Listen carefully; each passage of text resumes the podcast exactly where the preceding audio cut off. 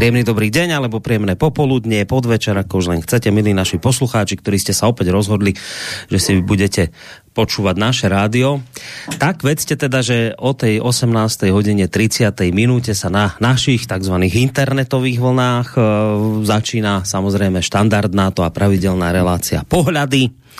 Už by som aj privítal hostia, ale musím si počkať, kým, kým si sadne, lebo som ho vyhnal okno zavrieť, lebo pes sa nám tu rozbrechal. Tak príjemný dobrý deň prajem samozrejme evanjelickému farárovi a historikovi Michalovi Zajdonovi z Banskej Bystrice Radvane. Dobrý, dobrý večer. Dobrý. Alebo dobrý, krásny, krásne, krásne po, neskore popoludne. Lebo tak. Krásny deň je, krásny čas je ešte. Alebo taký krásny, takmer letný podvečer by to mohol byť, ale ešte to je asi na večer skoro. Dobre, už to je jedno, ako, je to milé, je to pekné, je teplo, zajtra má byť ešte teplejšie a potom vraj krupobytie a zima. No tak uvidíme, čo sa z toho náplní, z týchto, z týchto predpovedí našich meteorológov. O tomto ale dnes nebude, nebudeme tu rozprávať o počasí, hoď si teda na úvod si to často dávame ako také zahrievacie kolá, niečo o počasí, lebo my záhradkári to riešime samozrejme. No ale o inom to bude. No, re- záhradkári, ktorí majú zase skleník, tak to až tak veľmi rieši nemusia. Ale pred skleníkom majú vyvýšené záhony, takže svojím spôsobom aj tak musia.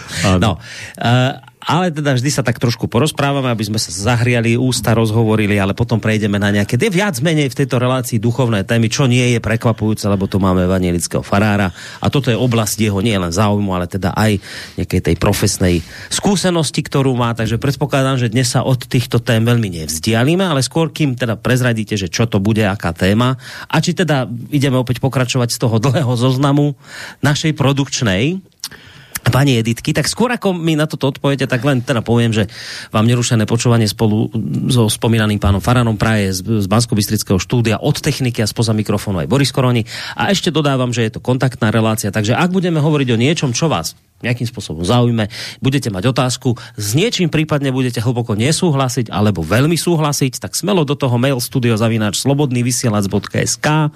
Môžete písať aj cez našu internetovú stránku, je tam také zelené tlačidlo otázka do štúdia a je možnosť aj zatelefonovať na číslo nula štyridsaťosem tristoosemdesiatjeden nula jeden nula jeden. Tak, a teraz prichádza tá otázka, tá už bola položená, tak poďme na to, že či teda opäť lovíme zo zoznamu tém.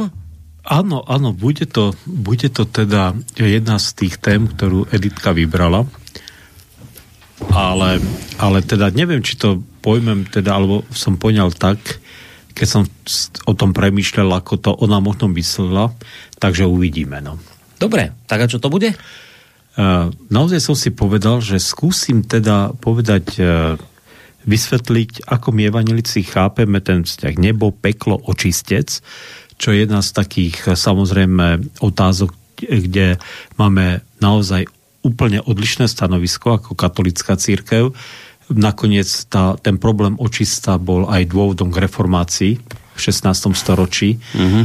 Ale nejde mi teraz o to, aby som toto nejako vyhrocoval, ale zase chcem jednoznačne povedať, že to je pre mňa veľmi dôležitá vec, ktorej, ktorej sa ja zásadne držím, ale, ale zároveň chcem na pozadí tejto otázky, mm-hmm. tejto naozaj konfrontačnej otázky, tejto otázky, ktorá nás naozaj rozdeľuje a bude rozdeľovať ešte aj, podľa mňa, ešte veľmi dlhý čas, možno, že až pokiaľ bude svet svetom, že povedať, že e, ako vlastne chápem a ako vlastne vnímam ja dneska ekumenu. Viete? Pretože dnes v, cír- v tom medzicírkevnom dialógu sa veľa hovorí o ekumene, pestujú sa nejaké ekumenické vzťahy, organizujú sa nejaké ekumenické spoločenstva, stretnutia, bohoslúžby, ja neviem, čo všetko možné. A nie všetko, čo sa teda pod tým, pod tým touto hlavičkou skrýva, alebo čo sa organizuje pod touto hlavičkou ekumeny, sa mi páči. Uh-huh, uh-huh. Takže Takže uvidím, no, či sa mi to podarí. Dobre, ale no, to je zaujímavé, som... na, na podklade nejaké veci, ktorá je naozaj konfrontačná, sa potom odpichnúť k tej ekumene. Ako by to teda podľa vás malo vyzerať a byť? Ako si ja predstavujem, hej, že tak, takú poctivú a takú zodpovednú a čestnú, teda čestne sa vysporiadanie s touto otázkou ekumeny. Mm-hmm. Mám pocit, že je to, že, že je to dôležité, aby sa to povedalo v tomto našom prostredí, pretože myslím si, že ten náš spoločný nepriateľ, ktorý ktorý tu teda číha za dverami, ideologický nepriateľ, ktorý tu číha za dverami, je veľmi dobre poznať tieto rozdiely medzi našimi cirkvami a myslím si, že občas ich veľmi šikovne vie aj mm-hmm. tak rozdúchať a postaviť nás proti sebe. Mm-hmm. Práve vtedy, kedy by sme mali byť zase jednotní a jednotne zase sa postaviť proti, mm-hmm. proti týmto, týmto ideologickým našim odporcom alebo oponentom. Dobre. Takže uvidíme, čo dobre, z toho bude. Dobre, poďme na to. A či sa to vôbec podarí. Nebo, peklo, očistec. Ideme sa najskôr o tom nebi trošku porozprávať, či pekle, či ako. Ja teda, ja teda pokúsim sa tejto otáz, toto povedať tak nejako stručne naše mm-hmm. evanjelické stanovisko a aj povedať, že prečo je pre nás dôležité a prečo teda E, tam asi veľmi ťažko dôjde niekedy k názorovej jednote s, s katolickým učením. Mm-hmm. Pravdepodobne čiastočne aj s učením pravoslavnej cirkvi. Takže my e, hovoríme o tom, že človek, ktorý žije na tejto zemi, tak svojou vierou a svojimi skutkami, pretože e, svoju vieru môžem dokázať len zo svojich skutkov, čo možno, že katolíkov prekvapí, keď to hovorí evanjelik, ale je to teda tak, tak buď teda bude v nebi, alebo bude v pekle.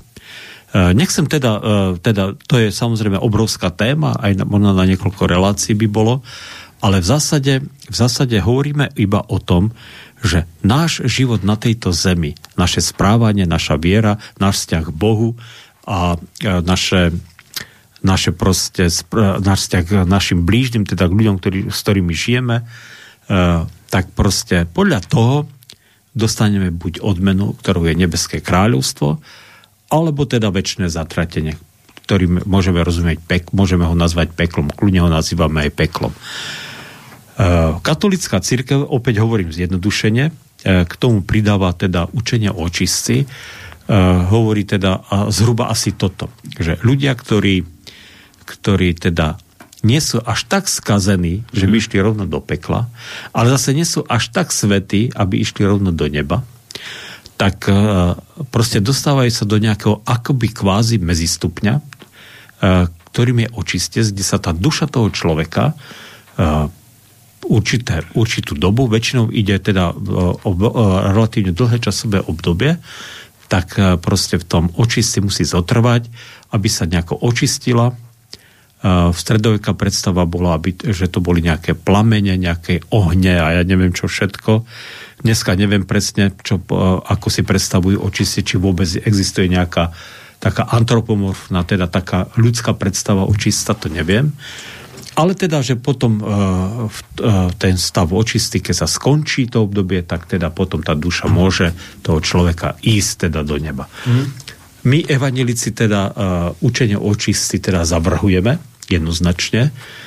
Zavrhujeme ho preto, lebo vlastne aj ten impuls k reformácii bol daný tým, že, že v tom stredoveku naozaj došlo k takému vulgarizovaniu toho učenia o očistci, až tak, že sa stal z toho výnosný biznis pre stredovekú cirkev, keď ľudia boli teda naozaj hlboko veriaci a keď vám teda nejaký kňaz alebo nejaký mních, teda nejaká duchovná autorita tomu človeku, stredovekému Európanovi, povedal, že vieš čo, ak zaplatíš, tak skrátiš pobyt v očistci pre nejakého človeka, ktorý ti bol blízky a ktorý tu už není ženu, otca, samozrejme, alebo dieťa, tak proste bude kratšie v očistci. Dokonca ho môžeš až e, za určitú sumu až vykúpiť mm-hmm. z toho očistca. Mm-hmm. A zdôvodňovalo sa to tým, že ten pápež má, že tí svätí teda, mm-hmm. tí svätí, ktorých e, stredoveka, ale dnešná aj rímskokatolická cirkev vyhlási za svätých, vykonali tak veľa dobrých skutkov, že vlastne ten poklad tých dobrých skutkov je akoby bohatstvom cirkvi a že teda za vtedy to bolo za peniaze, že môže pápež teda udeliť z týchto dobrých skutkov človeku, ktorý teda zaplatí a tým skráti pobyt očistí teda pre niekoho z svojich drahých a blízkych. Dneska sa to teda, táto vulgárna forma samozrejme nie je. Dneska sa odpustky nepredávajú za peniaze, ale teda stále existujú v katolíckej cirkvi odpustky, kde pápež povie, keď sa budete modliť za nejakú vec, ktorú ja určím a on určí, tak za to môžete získať tie plnomocné odpustky teda. takže, takže deje sa to už teda deje sa to tak inak, ale teda ten princíp zostáva rovnaký. No a toto je vec, ktorá nás rozdeľuje. A bude nás rozdeľovať. My evanjelici hovoríme, že pre učenie o očistci nemáme biblické opodstatnenie. No, ale katolická cirkev hovorí, ne, ne, ne, však ono to v Biblii je. V Biblii je učenie o očistci. Dá sa z, biblicky, z Biblie dokázať očistec a tam je to opäť taká zaujímavá dilema, viete. Stará zmluva má tridsaťdeväť kníh. Mm-hmm. A nová zmluva má dvadsaťsedem kníh. Ale existujú ešte tzv. Knihy apokryfné. Katolíci im hovoria deuterokanonické. Tých uh, je trinásť. Aké? Deutero, to je akoby druhý kánon. De- deuterokanonické znamená, že druhý kánon. A ono to je veľmi zvláštne. Pretože my sme vlastne protestanti, a to, nie, to sa netýka evanjelikov, ale v podstate všetkých protestantov, my teda sme prijali, takže viete, že židovskí rabíni, keď bol zničený Jeruzalém v roku sedemdesiat, teda následníkom teda ešte cisárskeho trónu Titom, bol rozvrátený, tak stretli sa, otvorili takú svoju školu rabínsku v Jabne, to je na pobreží teda Stredozemného mora, a okolo roku deväťdesiat, teda dvadsať rokov po zničení Jeruzalema, prijali, rozhodli sa, že ktoré knihy patria do starozákonného kánonu, ktoré sú teda ich židovskou Bibliou. Uh-huh. Dovtedy to Židia teda naozaj nemali kanonizované, ale vtedy ich kanonizovali a kanonizovali práve tie, tých tridsaťdeväť kníh. A tí rabíni to zdôvodnili tým, že Duch Svätý pôsobil do určitého obdobia. Potom už nepôsobil. A tie tzv. Apokryfné alebo deuterokanonické knihy boli napísané až po teda tej akoby pomyselnej hranici, ktorú tí rabíni určili. Uh-huh. No, toto je, ale toto sú už také teologické, samozrejme, šľaké hrádky a historické hrádky okolo toho. My sa teda držíme toho, že toho, čo prijali tí, tí rabíni, teda, my mm-hmm. protestanti, katolíci prijali tie deuterokanonické spisy práve preto. Jeden z dôvodov, prečo ich prijali do kanonu. Práve preto, že v, jedno, v jednej z tých kníh, v druhej knihe Makabejskej, je opísaná taká scéna, ktorá teda, teda evokuje, že ten očistec predsa len existuje. Uh-huh. Takže, takže v tom je ten rozpor. A tá scénka iba v rýchlosti je o čom? E, to je o jednej žene, ktorá má sedem synov a ktorí sa zúčastnia toho povstania Makabejcov a tí chlapci sú jeden za druhým popravovaní. Uh-huh. E, proste tými, tými, tými trízniteľmi, tými, tými, ktorých zajali. A nakoniec je popravená aj tá matka, tá všetky tí chlapcovia, nebojte sa, prejdete utrpením, ale aj tak nás nakoniec Boh soberie k sebe do, do, a to do je neba. Dôkaz očistca? To je jeden z tých, akože áno, že prejdete... Že tým, že prejdete utrpením, utrpením, tak to takže, je to, aha. A, tak... No dobré, ale vy vravíte, že ale to sú veci, čo vznikli neskôr, a to už ktoré my... nie sú kanonické. Nie sú my hovoríme, že, že, že nie sú záväzné, viete, pre nás. Takže to je... Lebo to už tí rabíni neuznávali, tak? Či? Tak, a my sme ich tiež neuznali. Aha. Neuznali sme tie spisy za, za, za záväzné. Za záväzný, za záväzný výklad Božieho slova, alebo za záväzné Božie slovo. No a nemôže sa stať situácia, že to prehodnotí evanjelická cirkev a uzná to svojím neskôr za záväzné? To je už nemenná vec? Absolútne sa... sa o tom ani, ani nerozpráva. A ani no. nepočujem, že by nejaký, nejaký evanjelický... Všeličo sa rozpráva o kumene, však k tomu prídeme, ale o tom, že by sme mali túto vec prehodnotiť, tak o tom som, priznám sa, že nepočul, aj keď, aj keď existujú všelijaké šialené ideológie, sa dostávajú do rôznych evangelických a protestantských mm-hmm. cirkví, ale toto som nepočul. Teda. No dobre, a teraz ale, že keby sa to nejakým spôsobom udialo, že by sa to teda prehodnotilo, tak by to veľmi zamávalo učením evangelickej cirkvi? Bol by to veľký problém? tak potom by vystala automaticky otázka, na čo bola reformácia. A teraz, keď znegujeme reformáciu, tak potom akože čo? Ale tak to, ja si myslím, prepáčte, že vám do toho skáčem, ale tam by sa vždy dalo povedať, tak reformácia bola proti tomu, aby sa predávali odpustky, a to nakoniec aj katolícka cirkev dnes uzná, že skutočne predávať odpustky bolo nemiestné, až, o, až to... odporné. Čiže tam, áno, viete, ale... že tam by sa to dalo vysvetliť, že áno, reformácia bola na toto, aby sa to nepredávalo. No. Žiaden človek, a to sa týka aj pápeža samozrejme, nemá právo odpúšťať hriechy. Odpúšťať hriechy môže iba Boh. A pápež, žiaden človek na svete nemôže povedať, ak sa budete za toto modliť, tak dostanete nejaké, nejaké dodatočné odpustenie hriechov. Toto keby sme my uznali, viete, a to je, teraz hovorím o tejto jemnej forme, však samozrejme nikto dneska netvrdí, že katolícka cirkev predáva odpustky za peniaze, tak proste by sme by sme oslabili alebo dokonca dehonestovali mm. Božiu moc odpúšťať hriechy. A vlastne aj ten Kristov kríž, tak na čo potom Kristus zomrel, keď stačí iba mať dobré skutky a za dobré skutky sa dostane nejaké, povedzme nejaká množina ľudí do neba a nadbytok ich dobrých skutkov zabezpečí aj tým ostatným, ktorí nie sú úplne teda skazení, hej, tak zabezpečí im spásu. Tak vlastne ten Kristus je z toho tak nejako vylúčený, alebo jeho pozícia je nejako oslabená a, a nejako je teda vytlačený nejako ako keby čiastočne z toho centra, teda tej spásy a, a z toho spásneho teda diania. Teda.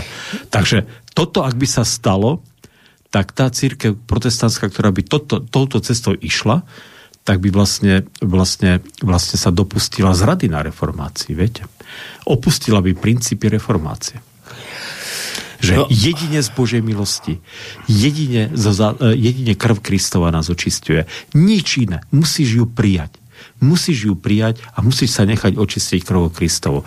Toto je jedna z absolútne takých pilierov, proste, na ktorom stojí učenie teda reformovaných cirkví, no. Dobre, ale však tak to je trošku iná téma, ale spoveď má evanjelická cirkev. Nie, nie tak ako katolíci, že sa spovedáte, spovedáme, ale, ale tak, že hromadne, že sa spýtate, ľutujete, tak ľutujeme. To je také, že to hovorí sa tak ľudovo, že spoveď, taká verejná. Tomu, je tomu verejná spoveď, ale to je opäť o tom, že pozor, viete, ešte hovorí, no, tak viete, to tam zase tiež, teda povedzme, katolíci niekedy, nie, niekedy asi pomerne často vyčítajú, keď povedia, že a tak vy evanjelici na štyri otázky, čo si zamrmlete, že no, áno, no, jasné. No, no, ale nemyslíte to ani úprimne, a, a nemus- len to? A nemusíte myslieť úprimne.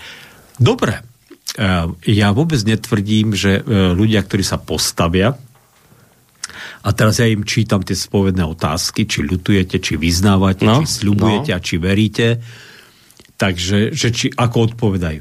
Ale pozor, Ja, ja tým ľuďom... To je to zase to evanjelická, prečo teda tam nemá miesto viera vo čistec je, že ja som iba ten, ktorý ľuďom hovorí, teraz ty, ja ti iba ukazujem cestu, že ty teraz stojíš pred Bohom a ty sa nespovedáš mne ako farárovi, ale toto, čo teraz hovoríš, hovoríš priamo Bohu. Neexistuje v tomto prípade, keď ide o vyznanie hriechov a keď ide o ten proces pokánia a očistenia človeka, neexistuje, tam není žiaden, není potrebný žiaden prostredník. Každý človek je pred Bohom zodpovedný za svoj život sám. Čo sa o ušnej spovedi povedať nedá, pretože tam samozrejme ten človek príde za kňazom, ktorý teda, keď sa mu vyspoveda, tak mu udelí tzv. Absolutorium, teda mu povie, odpustené sú ti hriechy, uloží mu nejaké, teda, nejaké pokánie, hmm. že musí, väčšinou sú to nejaké modlitby, ktoré teda musí odriekať, ale môže to byť samozrejme aj niečo iné, samozrejme, je to na uvážení spovedníka. Také niečo neexistuje. Človek si svoj vzťah s Bohom musí dať do poriadku sám. Tá úloha tých evanjelických farárov alebo pastorov je iba v tom, že môžem toho človeka sprevádzať, viete, že ho spre... tak ako sprevádzate dieťa, že ho privedete pred školu, vlastné dieťa, keď už je malé, ale už začne chodiť do školy, taký nejaký prváčik, Ale už v tej škole musí riešiť svoj život sám. On sa musí naučiť čítať a písať. On musí naštartovať ten proces osamostatňovania a spoznávania sveta. Ja ako, ja ako otec ho tam môžem iba... Som povinný ho tam priviesť. Mm-hmm. Ale už nič za ňo nerieši. Už s tou učiteľkou alebo učiteľom ten vzťah si musí budovať sám. Dobre, ale keď je, ale keď tá hromadná spoveď, teda, keď to tak povieme, tak tam sa nehovorí teda, že sa vám odpustili hriechy? Ak ste úprimne činili pokánie, tak áno. No ale tak, no, no, no ale však to je presne... Kto úprimne činil pokánie, tak jeho hriechy sú odpustené, kto nie, tak no, jeho hriechy No počkajte, zostali. No ale tak to isté poviete, no ale to povie farár, človek, ale to nevieme, či naozaj mu Boh odpustil hriechy. To ja neviem. A ja, to, to, a ja to ani neviem. No ale však aj katolícky kráľ to ste povedať, čak ja som povedal, že sa ti odpúšťa, ale nakoniec o tom rozhodne Boh. No čak, nie je to to isté? To ja neviem, či je to to isté. Je to to isté? Keď, keď stojíte sám a ste dvaja a ti povie, toto keď urobíš, tak sú ti hriechy odpustené. Ja to nikdy nepoviem človeku, že keď to, ja mu poviem, toto, že, že keď sa teda pomodlíš, tak sú ti hriechy odpustené.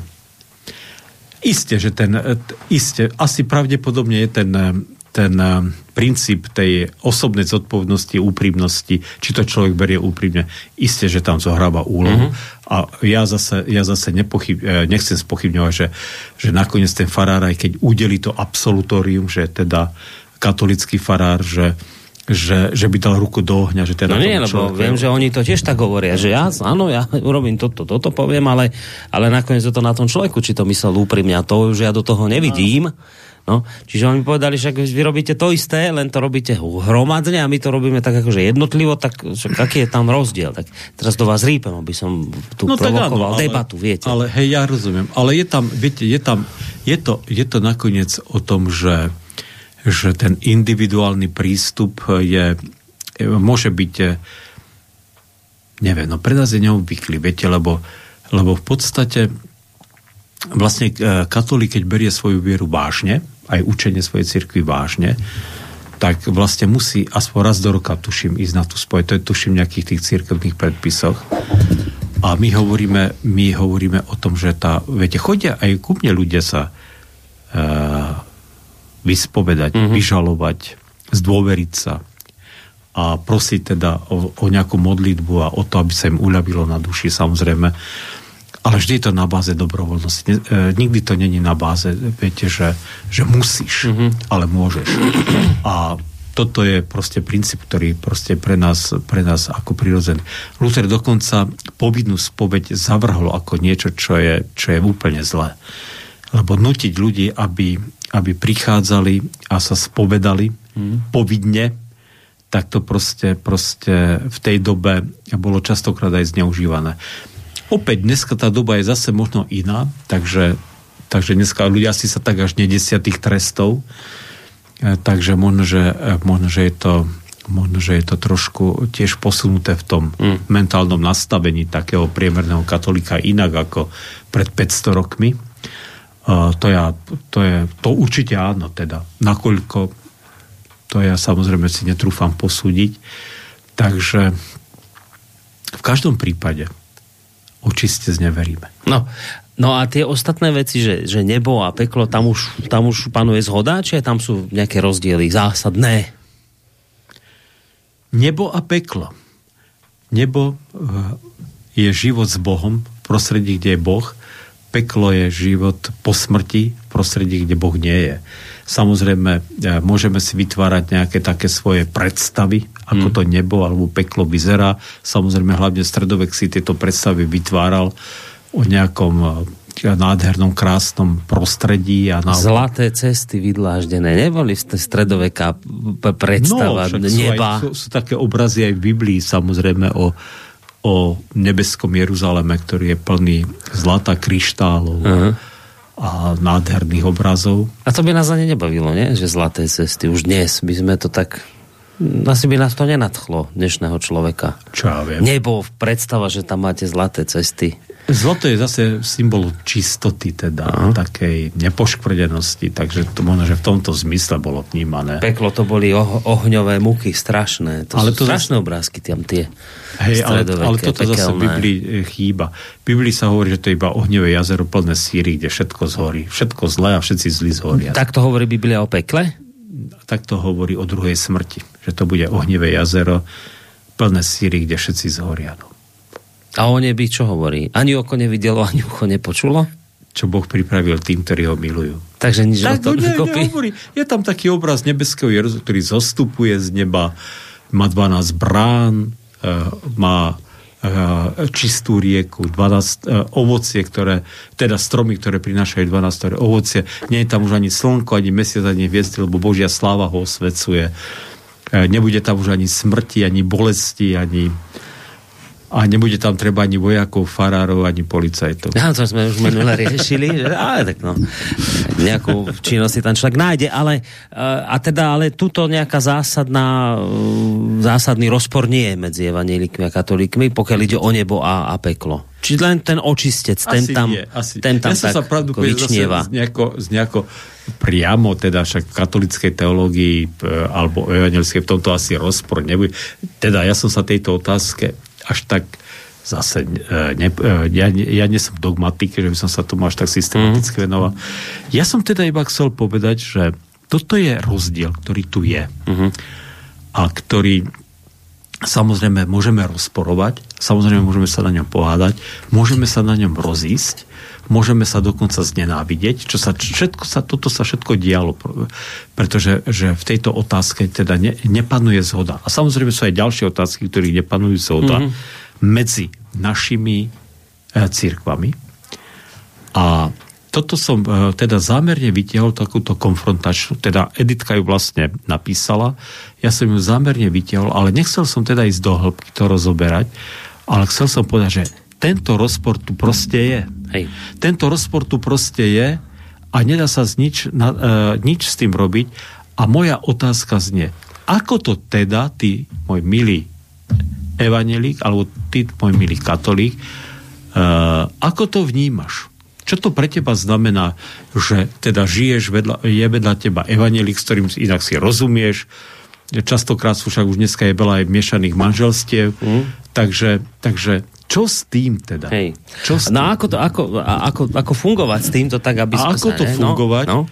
A, ako, a, a, a, a samozrejme cirkvi teda vedia, že tento rozpor je, tak sa snažia to riešiť a vzniklo teda ekumenické hnutie, ktoré mm. tu hlavne posledných sto rokov sa snaží o nejaké zbližovanie, zjednocovanie, existujú modlitby za zjednocovanie cirkvi, no. a tak ďalej, a tak ďalej. Takže toto... Ale, ale o tom viac po pesničke. Tak, dajme ale si ešte pesničke. Pred pesničkou mám ešte tri minútky do pol, tak sa predsa len tak... spýtam, že keď ešte k tomu očistcu. Počujte, ale že, a nie je to dobrý nápad, lebo, lebo no vrajte, že keď je niekto zase akože dobre žil, pekne žil, ale zase nie tak úplne celkom zase, aby si to nebo zaslúžil. A potom je ale zase niekto, kto povedzme, že aj by, aj by tam...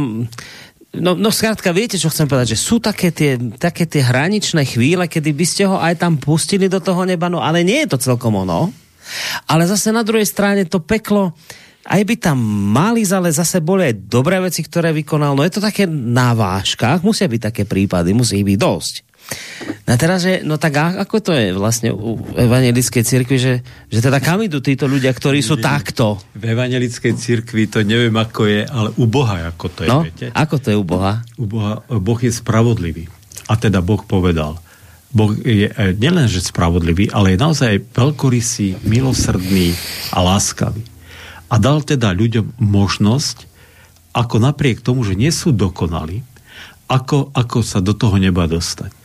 A to teda tak, že uveria, že ten Ježiš na kríži zomrel a že tá jeho obeť je tak dokonalá, tak perfektná, že keď uverím, že vtedy že zomrel aj za mňa, tak je platná aj pre mňa. To je to. To je to, čo je dôležité, viete? A, a to je ten princíp Božej spravodlivosti. Nie, že si dobrý, nie, že si perfektný, ale pretože si veriaci. Pretože si tomu uveril.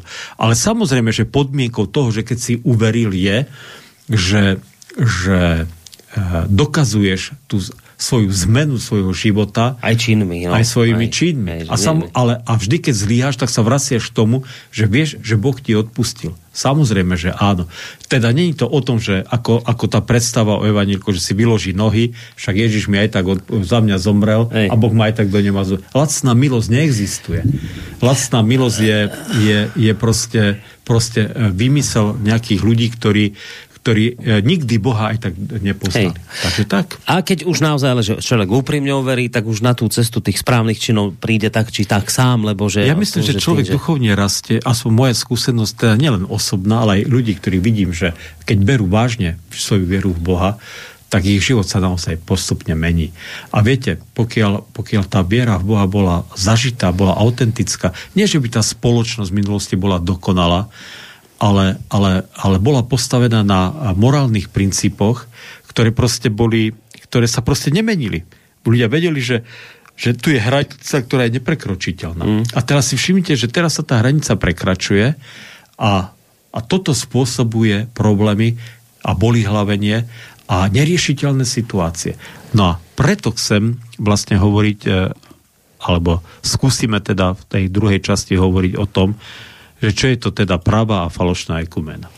No, skrátka, pochopil som to tak, že to, čo tuto riešime my ako dilemu, že kde ide ten, čo je taký, akože nie je úplne super, ale zase ani nie je úplne zlý, že to je taká naša ľudská dilema, že Boh tieto dilemy nerieši, lebo on... On no, to má vyriešené. Hej, to veríš, má vyriešené. Veríš alebo neveríš. Hm. A to, že si, či, že si taký alebo onaký. Ak veríš, tak Boh ťa zmení.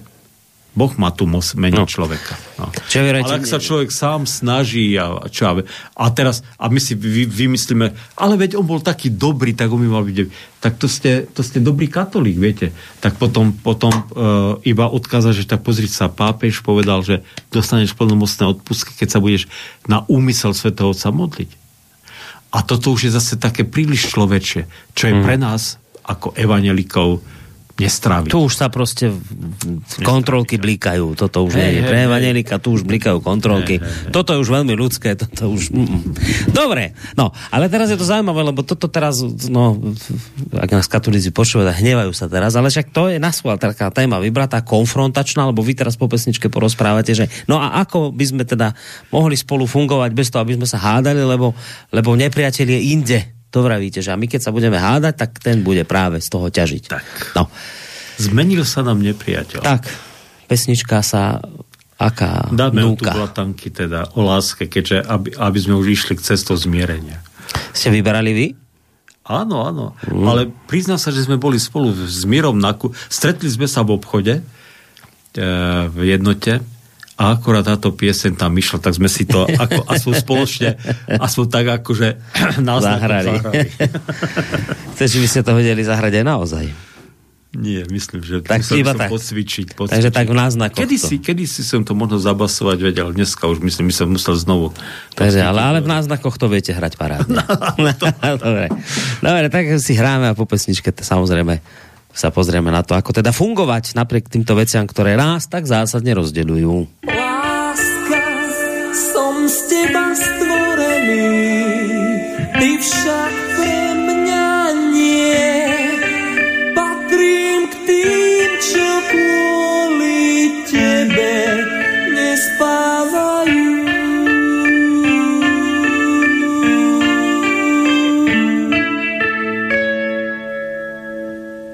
No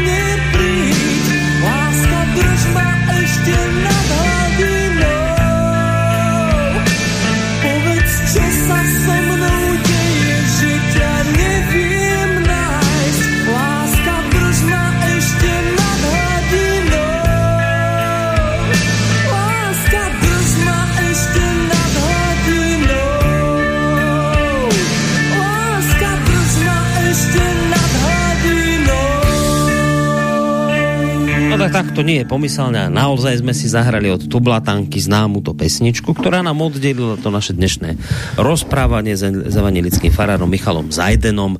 Ja len teda pripomeniem, že počúvate reláciu Pohľady. Ak ste prišli neskôr, tak budete mať chuť studio zavináč slobodný vysielač bodka es ká je mail. Naša internetová stránka, zelené tlačidlo otázka do štúdia, aj cez to sa dá písať a prípadne aj zatelefonovať na číslo nula štyridsaťosem tristoosemdesiatjeden nula jeden nula jeden. Tá prvá polhodinka bola skôr o tom, čo nás tak nejak rozdeľuje, takéto niečo kontroverzné medzi nami, a teraz, že, že idete hovoriť o ekumene, že dobré, ale že netreba sa hádať, treba nejak vedieť spolu fungovať. No ale že niekedy, keď sa snažíme silomocou nejako fungovať a nazveme to ekumenou, to ešte neznamená, že to naozaj funguje. Tak vy skúsite teraz dať váš pohľad, ako by to podľa vás mohlo vyzerať naozaj. No tak poďme na to. No, takže samozrejme, máme za sebou takú naozaj nemilú, krvavú históriu teda našich vzájomných vzťahov, teda naše cirkvi, a ktorá samozrejme hlavne v sedemnástom storočí bola naozaj teda veľmi krvavá. V Európe však nakoniec tá tridsaťročná vojna bola náboženská vojna, ktorá, ktorá naozaj tú Európu teda skoro priviedla do krachu. A takže začali potom ľudia hovoriť, že však takto, hádam, to by nemalo byť. Toto není teda dobrá cesta a není to ani dobré svedectvo nakoniec o našej spoločnej kresťanskej viere, že, že teda sa tu vzájomne klpčíme kvôli teda tým rozdielom, ktoré medzi nami sú. Takže, e, takže začalo, e, začal taký proces akéhosi toho e, na jednej strane taký proces sekularizácie nastal, že sa povedalo, tak toto hádam nebudeme riešiť, nech si každý verí, čo chce, ale, ale teda nastolíme tu občiansky princíp, ktorý sa začal stále viac a viac presadzovať teda mm-hmm. v tom hlavne politickom živote a čím ďalej potom aj teda v iných sférach teda života spoločnosti. No, ale aj cirkvi teda e, začali najprv teda protestantské cirkvi medzi sebou, ale potom sa k tomu v dvadsiatom storočí pridala tak likná, bo najprv pravoslavná cirkev a, a teda v poslednom období už aj katolícka cirkev, rímskokatolícka cirkev teda, že teda sa začínali budovať ekumenické vzťahy. To slovo ekumena alebo oikomenos znamená, že spoločný dom teda. Uh-huh. Oikos je dom, že žijeme teda v spoločnom dome a teda máme hľadať teda nejaké spoločné cesty a vlastne e, e, ekumen, tá ekumena alebo tie ekumenické vzťahy sa dnes naozaj sú na veľmi širokej báze a teda majú už rôzne podoby a rôzne formy a vlastne sú postavené na takej e, pra, myšlienke, tej nosnej myšlienke, že hľadáme to, čo nás spája. A to, čo nás spája, tak to teda budujeme ďalej, viete? Na tom ďalej budujeme. Proste a, a, a nejako, nejako rozširujeme teda tú vzájomnú spoluprácu. A znie to veľmi dobre, znie to veľmi fajn, a, e, ale viete, ja teda som tie ekumenické vzťahy teda aj naozaj my boli alebo to budovanie tých ekumenických vzťahov a tých, tých rôznych foriem, tých stretnutí, bohoslúžieb, alebo ja neviem, takých nejakých, takých nejakých naozaj aj, aj, aj takých nejakých manifestácií, teda tej jednoty, mm. mi boli naozaj veľmi blízke. Keď som bol začínajúci farár, ja som dvanásť rokov pôsobil v Trnave ako mladý farár a tam boli dvaja páni z katolíckej cirkvi, veľmi, veľmi, vážený, veľmi vážené osobnosti v rámci mesta. A to bol profesor Kopecký a profesor Šimončič. A títo páni, oni aj sa tak podielali na vtedy na vzniku tej Trnavskej univerzity, ktorá tiež nevznikala, vznikala veľmi komplikovane, veľmi ťažko. A oni vlastne prišli s tou myšlienkou, že začneme vlastne vždy v januári, kedy sú modlitby za zjednotenie kresťanov, mm-hmm. že vždy správame teda na začiatku, na konci toho, toho týždňa spoločné nejaké stretnutie modlitebné a takú, takú bohoslúžbu slova. Neviem, ako to presne katolíci nazývajú. A raz to bolo v našom kostole a raz to bolo u jezuitov. V Trnave je jedenásť katolických kostolov, mm-hmm. preto je Malý Rím. jedenásť katolický, jeden evanjelický, takže dvanásť kostolov je v Trnave. Čo je na to, že má Trnava nejakých sedemdesiatpäť tisíc obyvateľov, teda, teda naozaj dosť, taký. No? A to sú obrovské kostoly, to je vôbec žiadne malé kostoly nie sú. Mm. No, a, a boli to veľmi fajn stretnutia, chodilo tam stovky ľudí na tie stretnutia chodili, a pre mňa to bolo také veľmi zauj- také, taká veľmi zaujímavá skúsenosť, že každý rok som kázal v jezuitskom kostole, kde sú e, telesné ostatky troch košických mučeníkov. To boli traja jezuiti, ktorí e, sa pokúsili začiatkom sedemnásteho storočia rekatolizovať Košice. A keď sa to teda dozvedeli e, Bočkajovi povstalci, Kalvíni, a nie, Betlenovi povstalci, ktorí boli Kalvini, tak ich pohlušili proste týchto jezuitov. Ich proste zabili. Mm-hmm. Pretože, pretože, pretože ten spôsob, ako to robili, no proste dobrá paseka. Pre katolíkov sú to blahoslavení, pre e, nás protestantov sú to ľudia, ktorí e, chceli násilu pre, prevraciať nás na katolickú vieru, teda našich predkov. No, ale viete, v tom kostole, mm-hmm. kde sú tieto ostatky, tak som kázal. A samozrejme, človek sa vždy pripravil, samozrejme som si dal vždy na tom záležať a, a vždy to potom vyvrcholilo tak, že sme potom ešte si spravili také spoločné posedenie u nich v kláštore alebo u nás v zborovej miestnosti, kde boli aj takí predstavitelia mesta, takej tej mestskej smotánky. A bolo to veľmi príjemné a, mm. a rád na to spomíname a, rád, a, a tešíme sa z toho, že to teda bolo. Ale človek, viete, vždy, keď som sa pripravoval, Vždy, keď som sa pripravoval na ten príhovor, tak vždy som vedel, že oveľa dôležitejšie ako to, ako vyznie ten môj príhovor, je to, aby som dával pozor, aby som nepovedal niečo konfrontačné. Mhm. Takže napríklad tých blahoslavených mučeníkov katolických, ktorí obišli nejako, ne? Ktorí húšili našich protestantských predkov, teda, a násilu rekatolizovali, som nikdy nespomenul. Ne. No, A e, tak som teda to tak cítil taký, taký, taký, takú zvláštnu dilemu, viete. Mm. Ale vždy to teda prehlušilo, teda, že tá, tá spoločenská, ten spoločenský bonus a pridaná hodnota spoločenská naozaj v tom meste bola naozaj vysoká. Teda naozaj ľudia sa na to tešili. Tak viete, keď príde tristo štyristo ľudí e, do jedného aj druhého kostola, mm. čo naozaj nebolo až tak málo, tak bolo, malo to niečo do seba. No. A aj tie osobné vzťahy samozrejme potom boli fajn, potom človek mal aj iný prístup, keď mm. niečo vybavoval na meste, alebo aj, aj, aj v rámci katolíckej cirkvi, tak tie, keď už máte osobné vzťahy, tak samozrejme inak sa veci potom riešia, inak sa komunikuje. No. Mm. Ale toto vždy bolo, viete, také vždy tam čosi také zostalo, viete, také. A vyvrcholilo to potom, keď bol ešte Ján Sokol, arcibiskup v Trnave, tak vyvrcholilo to jednou takou obrovskou akciou, ktorú katolícka cirkev robila. Oni totižto na mestskej veži v Trnave vstýčili sochu Panny Márie, ktorá tam historicky samozrejme patrila a patrí, to je všetko ako v poriadku. A, a dodnes tam je a myslím si, že pre Trnavčanov je veľmi dôležitý, hlavne trnavských katolíkov je to dôležitý symbol. A tento Sokol, on je, a, veľký diplomat teda nebol a nie je. On ešte žije však tento. Hej, hej. A on teda nejaký extra diplomat nebol a on v tom, ja som tam teda prišiel, lebo ma volali, tak v rámci tých ekumenických vzťahov som tam prišiel. A tento Sokol povedal tak, ukázal na tú Máriu a hovorí, táto socha Panny Márie Trnavu štyrikrát v ich dejinách zachránila. Štyrikrát. Hovorí, prvýkrát pred Turkami, druhýkrát pred Morom, tretíkrát pred protestantmi a štvrtýkrát pred komunistami. Ja som sa zdvihol a odišiel som preč. Tak si hovorím, tak toto snáď, toto to proste som... To, to, to, proste, to proste som si povedal, tak toto sa ja môžem vykašľať.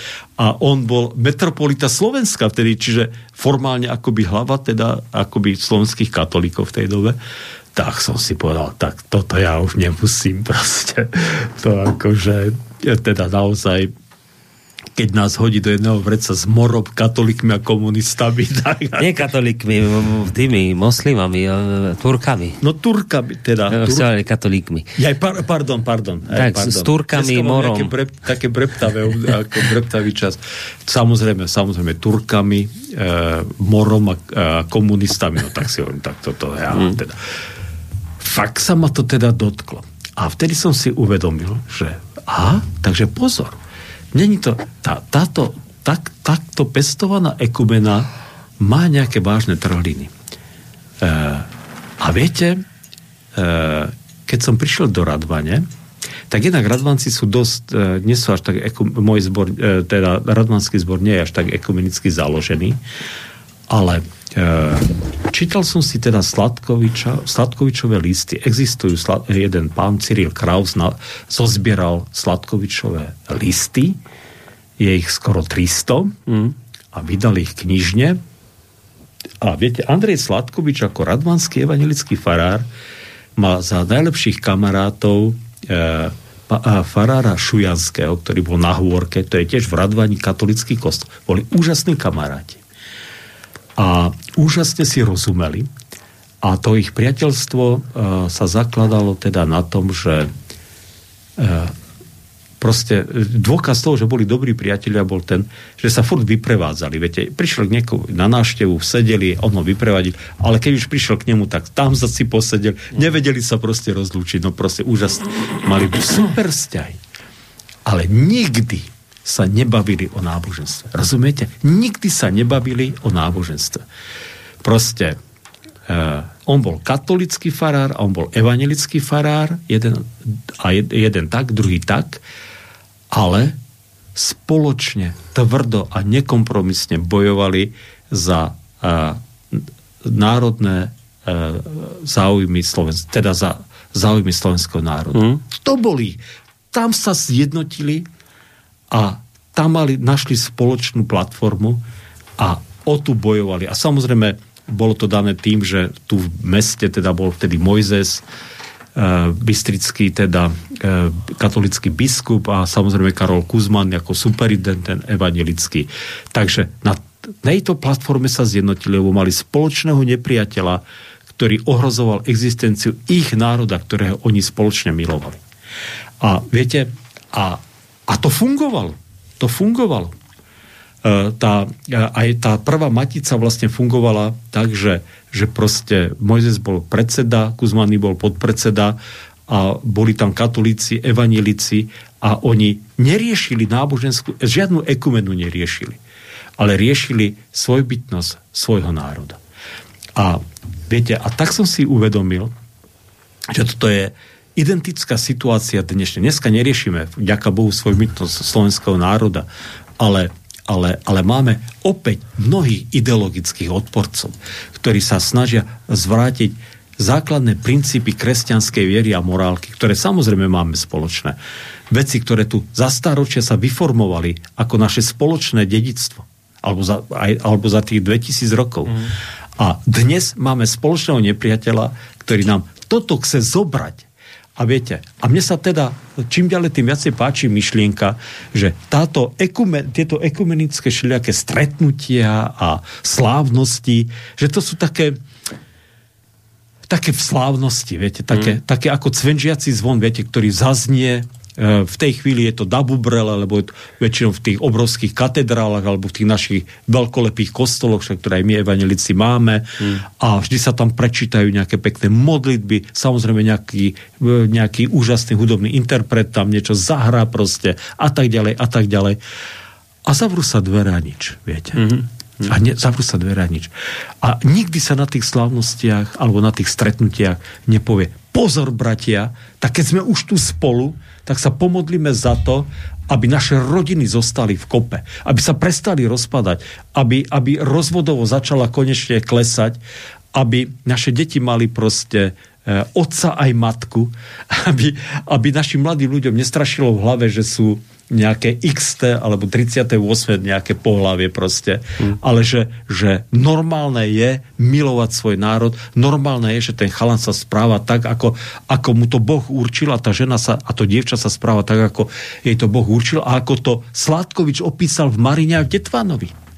A čo katolíci samozrejme šírili Marinu a Detvana, pretože vedeli, že nešíria nejakú ľúbostnú poéziu, ale šíria morálne princípy, ako sa majú chovať mladí slovenskí chlapci a dievčatá. Chápete? Mm-hmm. Toto je, toto je podľa mňa pravá ekumena. A tie naše rozdiely si chráňme ako, ako vzácne poklady. Ja vám poviem prečo. Pretože ekumena znamená, že katolík odsunie Máriu na bok a svätých musí dať na bok, keď sa chce s evanjelikom modliť. Lebo ja sa s nimi inak modliť nebudem. Viete? A ja nebudem hovoriť o ospravedlnení zviery. Keď sa chcem modliť s katolíkom a budem hovoriť o tom, aké je dôležité, aké je dôležité, proste sú nejaké skutky a nejaké zásluhy a, že, a ja neviem a bla, bla, bla, bla, bla. Proste, že, že budeme, budeme samozrejme hľadať, čo nás spája, ale tým ako keby sme strácali nejaký, niečo vzácne, čo my môžeme jeden druhého obohatiť. Niekedy v konfrontácii, možno, že niekedy aj v hádke, dobre, iste, ale, ale čo Boh nám dal poznať, čo, čo my sme objavili, čo oni si udržali a tak ďalej a tak ďalej a čo v tej konfrontácii môžem to práve svoje ďalej zdokonalovať a brúsiť. A toto je veľmi dôležité. Viete, toto je veľmi dôležité, lebo dnešný svet, a my mu v tomto smere podliehame, ide cestou zglajšaltovania, viete. Že však na ničom nezáleží. Záleží na to, aby si s tým mal dobrý pocit, aby si tým mal to, čo chceš, to, po čom túžiš a všetko ostatné je dôležité. Ale keď máš tie hodnoty, za ktoré tým stojíš a za ktoré si ochotný teda sa pozasadiť a bojovať, ale keď si uvedomíš, viete, lebo my už proti sebe nebojujeme, ale že teda si v konfrontácii, niekedy sa stretneme v nejakej konfrontácii, v nejakej slovnej prestrelke, tak sa môžeme utvrdiť, ale potom si povieme, ale pozor, máme spoločné princípy, ktoré si musíme spoločne chrániť. A ja si myslím, že, náš ideologický, že naši ideologickí nepriatelia, či je to gender, či je to neomarxizmus, či, je to, či sú to všelijaké nové duchovné prúdy, či už, či už je to New Age, alebo či je to ja neviem, aj nejaké orientálne šľaké proste meditácie a ja neviem, prúdy, ktoré prichádzajú proste z východu, ktoré sa snažia oslabiť teda tú našu pozíciu, tak proste, proste voči tomu sa môžeme my spoločne postaviť. A hlavne za ochranu rodiny, mm. samozrejme, života. Však to sú, to sú témy, ktoré máme absolútne rovnaké. No a dnes to teda s tou ekuménou ale vyzerá tak, že je to tak, ako vravíte, že dnes sa povie ekumena a čaká sa od katolíka, že sa vzdá svojich svätých a niečoho no, a evanjelika, že nebude áno, píndať však, do pápeža však, a niečo. A všimnite si, a je to tak nejako, tak nejako zvláštne podporované, že už, že už dneska sa to považuje za takú povinnosť, aby pri určitých príležitostiach, myslím, že to sú hlavne teda v januári a ja neviem, a kedy ešte inok, sa stretnú títo najväčší pajtáši, týchto nielen teda našich cirkví, ale aj tých ostatných. A tak spravia takú peknú slávnosť, ktorá podľa mňa skoro nikoho už nezaujíma. Viete? Skoro... Preto mám rád Mariána Kuffu, ktorý je taký veľký ctiteľ Márie, že vždy ako keby mi akože bodol do srdca niekedy, alebo, alebo s prepáčením aj niekde inde, keď začne hovoriť o tom, aké je dôležité ctiť si Máriu. Čo ja teda robiť nebudem. Chápete? Ja to robiť nebudem. Ale, ale viete, ale vždy nakoniec ide o to, že, že máme spoločný záujem, kde jednoznačne má postoje, za ktoré stojí, že keď mu ide o rodinu, keď mu ide o to, aby, keď povie, že, že gender to je ako hmla, do ktorej keď vrazíš, tak aj tak fúci, fúci nejaký neistý, ale vie, že ten Boh ti pomôže, aby si cez to prešiel, aby si si zachoval proste normálny, normálnu hlavu a normálny postoj v živote. Tak toto sú dôležité veci. A na tom, keď sa zjednotíme, úplne stačí a keď si poviem, aha, tak ty si katolík, tak viem, že ty si taký a keď on povie, ty si evanjelik, tak viem, že si taký a nesnažím sa ťa zmeniť proste. Mm. Nesnaží sa čiže vy vrátiť na svoju vieru. Ale vravíte, že ale tá ekumena dnešná teda ide tým štýlom, že akože každý sa niečoho zbavte, čo je pre vás veľmi dôležité. Ako, by, a potom ako vy... keby z takej zjedno, takému zjednoteniu, viete. Mm. Ale č, to je také zjednotenie, že, že, že nakoniec sa bojím, že, že, že všetci stratia to, čo je pre nich cenné mm. a vzácne. A nikto nič nezíska. A nakoniec nič nezíska a niekto vám podsunie, že nakoniec aj ten Ježiš však je, bol veľký človek a možno, že aj spasiteľ, ale však sú aj iní. Tak sa zjednoťme aj s budistami, zjednoťme sa aj s moslimami a nakoniec však vytvorme iba jedno náboženstvo. Čiže inými slovami vravíte, že tá súčasná podoba ekumeny môže byť taký šikovný nástroj, ako rozložiť cirkev. Tak. Podľa mňa, podľa mňa môže to tak byť. Ja teda, samozrejme, až tak ďaleko som nerozmýšľal, ale niečo vo vnútri sa mi búri voči takejto, takejto ekumene, viete, že kde sa ja mám niečo vzdať. Práve naopak, keď mám niečo, čo je pre mňa vzácne, čo som objavil ako vzácny poklad a viem, že teda ten druhý to až tak nepríjma, ale mu poviem, pozri sa, toto je moje a keď mi poviem, tak super, tak si to vážim a si to chráň a si to zveľaďuj, tak myslím si, že to je OK, viete. Mm. To sa mi zdá ako taká dobrá cesta. No ale sa momentálne touto cestou ale nejde, pravíte? Takže... Tak preto som si no. povedal tento postoj, mm-hmm. aby, aby ľudia moji, keď vás, dobrý katolík, keď ťa bodne niečo, že Luterán povie, tak sa pýtaj, že či, že či to, čo vás spája, není dôležitejšie ako to, čo vás rozdeľuje. Hmm. A že či to, že práve že máme také svoje jasné postoje, alebo vyformovali sa v minulosti také jasné postoje, či to není práve niečo, čo je dôležité. Viete, že aby, aby tá cirkev bola taká rozmanitá, košatá, aby, aby mala práve takéto, takýto, takýto vzácny rozmer, kde teda naozaj nemusíte ani k nám chodiť nejako veľmi, pretože vždy tie témy, ktoré nás spájajú a, tí, a tie problémy, ktoré musíme spoločne riešiť, alebo tí, voči ktorým sa musíme nejako vyhraniť, sú, e, sú naozaj ďaleko nebezpečnejší, kde teda musíme mm. jednotne vystupovať. Tak čo? Dobre, po- povedali ste tú vašu predstavu, aj na môj vkus celkom zrozumiteľne, takže myslím, že a keď som to chápal, ja museli to pochopiť aj poslucháči, a ešte sme sa namýšľali do tej hodinky presne zmestili. No, výborne. Ešte sa akurát tak stihneme rozlúčiť za posledných dvadsať sekúnd a máme vybavené. Takže ďakujem veľmi pekne za dnešok Michalovi Zajdenovi, evanjelickému farárovi z Banskej Bystrice Radvane. O týždeň by sme tu mali byť opäť. Či máme niečo? Áno. Čo sa tak no, nadýchli, že... Či... Je, je sviatok vstúpenia, máme o piatej bohoslúžby. Aha, takže ešte... Ale myslím si, že by sme to... Že by sa to mohlo stíhať. Že by sa to mohlo stíhať. Dobre, veď uvidíme. No. Môžeme Aha. si tam prípadne dať taký záložný plán nejaký, ak by sa to náhodou nestíhalo. Ale mohlo by sa to... No. Hádam sa to stíhať. Dobre, sme Dobre. plní optimizmu. Dobre, tak na dnes všetko. Majte sa pekne. Do počutia. Lúči sa s vami Boris Koroni. No a o pol hodinku je tu relácia Trikolóra, ale sám neviem, o čom sa budú chlapci rozprávať, tak buďte s nami zistiť. Takže majte sa zatiaľ pekne. Táto relácia vznikla za podpory dobrovoľných príspevkov našich poslucháčov. I ty sa k nim môžeš pridať. Viac informácií nájdeš na w w w bodka slobodnyvysielac bodka es ka. Ďakujeme.